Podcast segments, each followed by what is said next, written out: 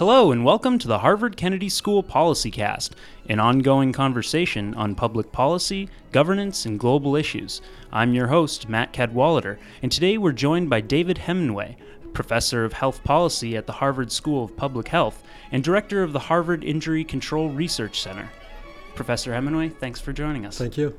So it's now been more than a month since the shootings at Sandy Hook Elementary. Uh, but the issues that the tragedy brought to light, namely gun control and mental health issues, are still on people's minds. In your book, Private Guns Public Health, you offer a public health approach to tackling gun violence in the U.S. Could you explain what that means? Um, so, public health was a, a, late entry, I think, into this whole area of um, violence. Uh, but public health brings a whole different dimension than sort of criminal justice. And uh, what I would say that it's, it's hard to explain in 30 seconds, but the focus of public health, uh, pr- the public health approach is really about prevention, and it's always about prevention. Uh, some people like to say who's at fault, and often that pr- that precludes pre- uh, prevention. What we like to say, we don't care who's who you want to blame. You can blame anybody you want. You can blame the guns. You can blame the kids. You can blame the mom. You can blame society. You can blame poverty. We don't care. Uh, we don't want to blame anybody. What we want to do is prevent. So you don't have to blame anybody. Mm-hmm. Um, a second thing is, of course, is that we focus on populations. We're not that interested in why uh, this particular shooter did what he did or why uh, some, you know, Mary is obese. Uh, what we really want to understand is why there's so much death violent death in the United States and why there are so many kids who are who are overweight in the United States and what to do about it. Um, and I think the a key element uh, in the public health approach is that you don't want to focus solely on uh, the last clear chance, the final person who did something. You want to often go upstream, which is where uh, you can have the biggest bang for the buck. You can make the biggest difference. And, and I could talk about that a lot if you want. Well, we, we often hear uh, about these large scale tragedies Sandy Hook, uh, Aurora, Columbine, well before it. But are those the really important uh, things when we're talking about these same those, issues? Those are important in in themselves, and but then they're very important in terms of galvanizing activity, possibly. Uh, because in every other developed country, when they had these tragedies, it, they stood up and said, "We're going to make real changes to try to make a difference." But in terms of the real costs of gun violence in the United States, it, there's a it's a minuscule amount. I mean, every day in the United States, 85 people on average die from guns, and then there's all this. Uh, intimidation with guns and robbery with guns and uh, non-fatal uh, accidents and non-fatal shootings with guns. So, so this is just the tip of the iceberg. Uh, but if it gets people interested in, and, and focused on the problem, and, and what I think it's important for everyone to understand that compared to every other developed country, so the sort of the 26 industrialized democracies, the United States is unique in having this huge problem. Nobody else has this size of the problem we have. Uh, every other developed country has uh, similar rates that we have. We're sort of an average country in terms of crime. We have average crime rates in terms of burglary, robbery, uh, uh assault, uh, sexual assault, um, gun theft. I mean, not um, car theft. Uh, we are our kids seem to be very similar to other kids whenever there are studies uh, in terms of things like fighting or bullying. We're sort of an average country. Uh, but where we are really different is guns. Uh, we have so many more guns than these other developed countries per capita, and we have by far the weakest gun laws. And so, not surprisingly, we have lots, lots more uh, gun homicide uh, and homicide overall and just death. So, how does that square with a country like, say, Switzerland, where there is a, a large ownership, gun ownership? In fact, it's mandated for uh, uh, uh, men between 20 and 30. Yeah, in Switzerland, it's interesting. Switzerland um, has. Um, a large military. Everyone's trained in the military, but those are military guns. Uh, they are not personal guns. Uh, sometimes you're allowed to take them home. If you take them home, you have to keep them uh, uh, locked up with the ammunition separate. If you ever open the ammunition, that's a court martial offense. Uh, uh, Switzerland has very has has we have the United States has many more private private guns per capita than Switzerland has, and Switzerland has by far stronger gun laws than we have. Indeed, I think most uh, people uh, in the United States and public health would be thrilled to have the type of gun laws uh, in the United States that they currently have in Switzerland. Now, you mentioned the large gun ownership. That seems to be an impediment to uh, gun control at, for gun control advocates, wouldn't uh, it be? Y- yes and no. I mean, uh, I think there's no question that we're going to have lots of guns in the United States. Um, and then the question is, how are we going to live with these guns? Uh, this notion of quote gun control, when people hear the words gun control, I never use that word because th- it's so laden with emotion that people think it's something about taking guns away. And really, what we're thinking about is, is gun policy. And, and let me step back and just to get you to understand the public health approach. Uh, a nice analogy to so many successes in public health, which is why it's a very exciting area to be in. Uh, a nice analogy is with cars. So I think we are currently um, in a situation with guns where we were with cars in um, the 1950s uh, when I was growing up. Um, in the 1950s, the car manufacturers, in effect, not these exact words, but said, cars don't kill people, people kill people. And they presented data showing that 95% of car crashes were due to driver error, and most car deaths were due to people deliberately breaking the law. So this was actually a law problem in some sense. Uh, and so, what should you do? Well, you should to focus on the driver. That's the one who's causing all the problems, right? And so, we had driver's ed, which turns out not to be that successful, uh, enforce the traffic laws. And it wasn't until the 50s that public health physicians asked a different question not who caused the accident, but what caused the injury.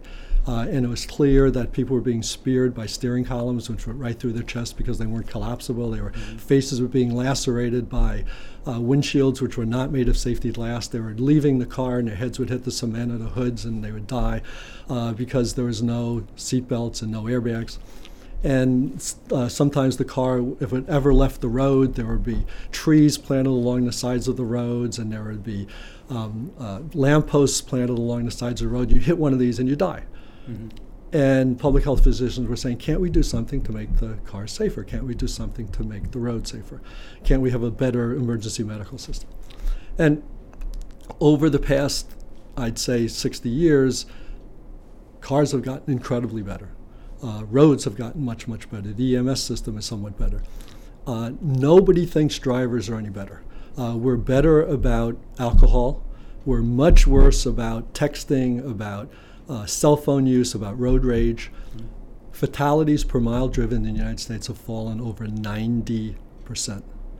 And it was focusing away from the final user. And it doesn't mean you shouldn't talk about the final user, do something, but you have to look at other areas. Uh, and so that's really important. And, and the same way, we're going to have lots of cars in the United States. Mm-hmm. So and so, what should we? There's lots. Of, we're gonna have lots of guns. What should we do? So instead of currently we're dying with guns, why can't we figure out how to, way to live with guns like we do with cars? So there have been a lot of regulations in states, including uh, in Connecticut, uh, uh, that have increased the safety of gun ownership in terms of having to keep uh, gun locks on, on guns, keep uh, ammunition stored mm-hmm. separately. Mm-hmm. Yep. Has that made a difference? It seems so. It's hard to it's hard to know. I mean, what what our studies show conclusively uh, is that in states like Connecticut, where there are somewhat fewer guns and stronger gun laws, uh, there are uh, few, many fewer accidental gun deaths, uh, many fewer suicides because there are so many fewer gun suicides. Guns are, the evidence is incredibly strong that a gun in the home is a risk factor for suicide for everybody in the home the mom, you know, the, the gun owner, uh, the spouse, uh, the kids. And indeed, what happened at Sandy Hook, that was a suicide. Um, and uh, there's evidence that a gun in the home is a risk factor for uh, femicide, and that's what happened in this case too. The, the, the woman got killed uh, because of the gun in the home. Uh, and there's a lot of evidence, the strong evidence that in these states there's fewer homicides, and it, it's not as as huge a difference uh, as as in these other two areas because homicide guns often move uh, and they moved from states uh, with weak gun laws uh, and lots of guns to states with strong gun laws like Massachusetts and, and Connecticut. Um, so, but what a public health approach says is that, uh, you know, what, what could we do about this particular case? Now, a lot of times I don't like to talk about particular cases because what you want to do is, is here's a good law and it'll save lots of people, it'll save every person. No, will it save every, would it, would it save these people? Perhaps not. But one of the things what public health really tries to emphasize is that you can not just change laws, but you have to change social norms. Uh, so, for example, in the motor vehicle area, a key social norm was changed was about driving. When I was a young adult, it was illegal to drink and drive, uh, but everybody did it. There was social drinking, the same way it's illegal to sp- speed five miles over the speed limit now, but everybody, you know it's fine. Mm-hmm. Um, but suddenly we had the designated driver program. We had uh, ideas such as friends don't let fr- friends drive drunk. And they made a big difference, uh, changing social norms. Whenever now there's a crash, people, reporters report whether there's alcohol involved. They never did that when I was young. Mm-hmm. So you get this message over and over and over: don't drink and drive. There are alternatives you can do. Mm-hmm. Uh, what one of the many things I would like to see uh, changed is uh, among gun owners um, this notion of that you should really help each other, and that if somebody's going through a rough patch, say uh, the, somebody gets divorced, uh, uh, they start drinking more, and they start talking crazy. Mm-hmm. As friends don't let friends drive drunk, you should work together with that person and try to get the gun out of the house for a little while because that person is at high risk for suicide. May not be high risk three months from now or six months from now, but at this crisis, they're really high risk. I think if that had been a norm in Sandy Hook, the woman would have recognized maybe everybody gets their guns out of the house when it's needed. My son's 20, he's not doing well, or their or her friends, her gunner friends should have come and said, "Look, this kid, you know, uh, two years from now he may have a girlfriend and everything will be fine, but mm-hmm. right now." Th- things are not, they're not see, he does not seem right. Mm-hmm. And get the guns out of the house for a while.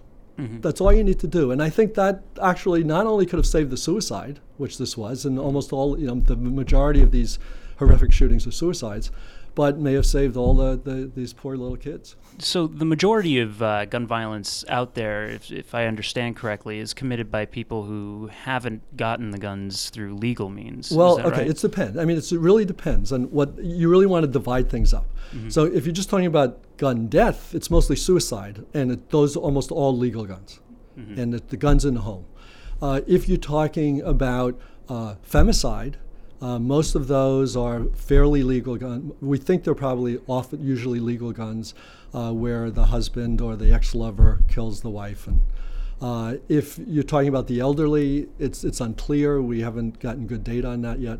If you're talking about, which is probably the majority, not all, but the majority of homicides, uh, then often you're talking about urban street crime, and those guns are typically illegal. Mm-hmm. Uh, and then one of the big questions is, uh, which we want to see change, again, a normative change, is in Boston, where it's very hard to get guns, and it should be hard to get guns because there's strong laws.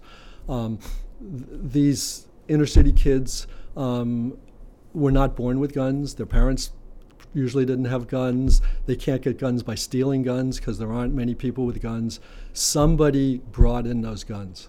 Mm-hmm. And instead of focusing solely on which kid shot which kid, it's where did the gun come from? And we want reporters to start reporting every time there's a shooting. Where did the gun come from? Because that's a big issue. That's mm-hmm. the issue. If adults did not bring guns in and make money doing that, that's why they're doing it. Mm-hmm.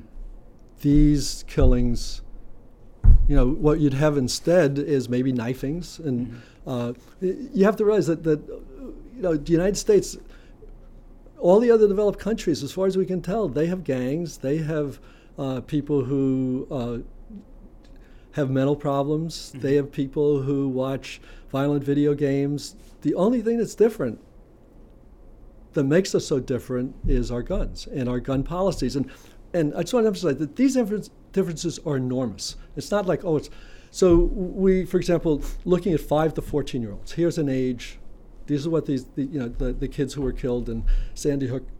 These are these are just kids. Mm-hmm. How are we doing protecting our kids?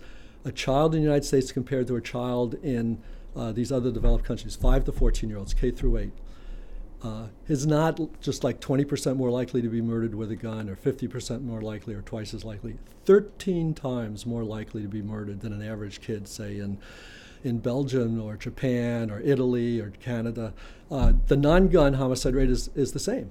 Mm-hmm. Uh, the gun suicide rate eight, kid in the United States eight times more likely to find his dad's gun. He's just got a bad, you know, report card, whatever it is, kill himself. Uh, our non-gun suicide rate for these kids is the same as the average of all these countries uh, 10 times more likely that this kid will be uh, unintentionally mur- uh, unintentionally killed with a gun. The differences are just enormous. So, isn't the Boston case a case that gun rights advocates would use for um, the fact that people should have access to guns for well, self protection? Well, the problem is there's two problems. One is that all the evidence is where there's more guns, there's there's there's more crime and there's more death. Mm-hmm. Uh, and so, if you say, okay, we have incredibly weak gun laws. We make it really easy for anybody to get guns, for criminals to get guns. So what we should do is arm everybody. Um, this was sort of the the notion I remember uh, when there's hijackings, uh, and Archie Bunker's solution was let's arm all the passengers, uh, and it's like this was a joke 50, 20, 30 years ago when I was younger, and now it's like uh, this is a potential policy, and this is there's no evidence that this works works at all. I mean, I've done a lot of work about self-defense gun use. Uh, there's just I haven't seen any evidence at all. Note that uh, guns deter anything. Um, uh, and what we know is that uh, most reported self-defense gun use is not self-defense gun use at all, at least in a real sense. What it is is escalating arguments. People just get angry with each other. It's very hard. You have to realize to use a gun effectively in self-defense. Um, mostly people go through life, their life, and they'll have no chance to use a gun in self-defense. Uh, you or I probably go through our lives and will never have a chance to use a gun. But we'll have, if we're armed all the time, we have a chance all the time, every day, to be afraid, to be angry, to be drunk, to be whatever. And that's what seems to happen is that when you have guns around, people tend to use them uh, in a way that, that's not good. The same way um, in the Old West, uh, Dodge City. So you had cowboys coming in with guns, and what could you do? And, and sometimes they'd shoot each other. Or that's mostly what they do, and that's what mostly gangs in the inner city they shoot each other. They don't shoot other people; they shoot each other. Right. So what could you do? Oh, let's arm all the all the citizens, or you could do what we did. And what all the other countries do, and what we in the United States did, is you just had laws to say, keep your gun out in the range. You come into town, don't bring your gun to town, boy. Mm-hmm. And that's that's what tamed the the West. It wasn't everybody arming themselves and having shootouts continuously. So uh, we're about out of time, but I wanted to get one last question. And uh, Representative Howard Coble, a Republican in North Carolina, uh, he said in an interview that he thought talk of gun control was quote probably a rush to judgment, uh, and he said that. Uh, quote, I think it's more of a mental health problem than a gun problem right now. Do you think that's valid? No, I mean, again, uh, if you look at high gun states versus low gun states in the United States, uh, the high gun states do not have more mental health problems, but they have lots more death. Uh, if you look at across the United, across the developed world, uh, we don't have lots more mental health problems. There's no evidence of that at all, uh, but we have lots, lots, lots more death, uh, and it's the guns. I mean, it's it's it's it's not a rush to judgment. That what what it is is that this is an opportunity to do something. I mean, we've always had this problem.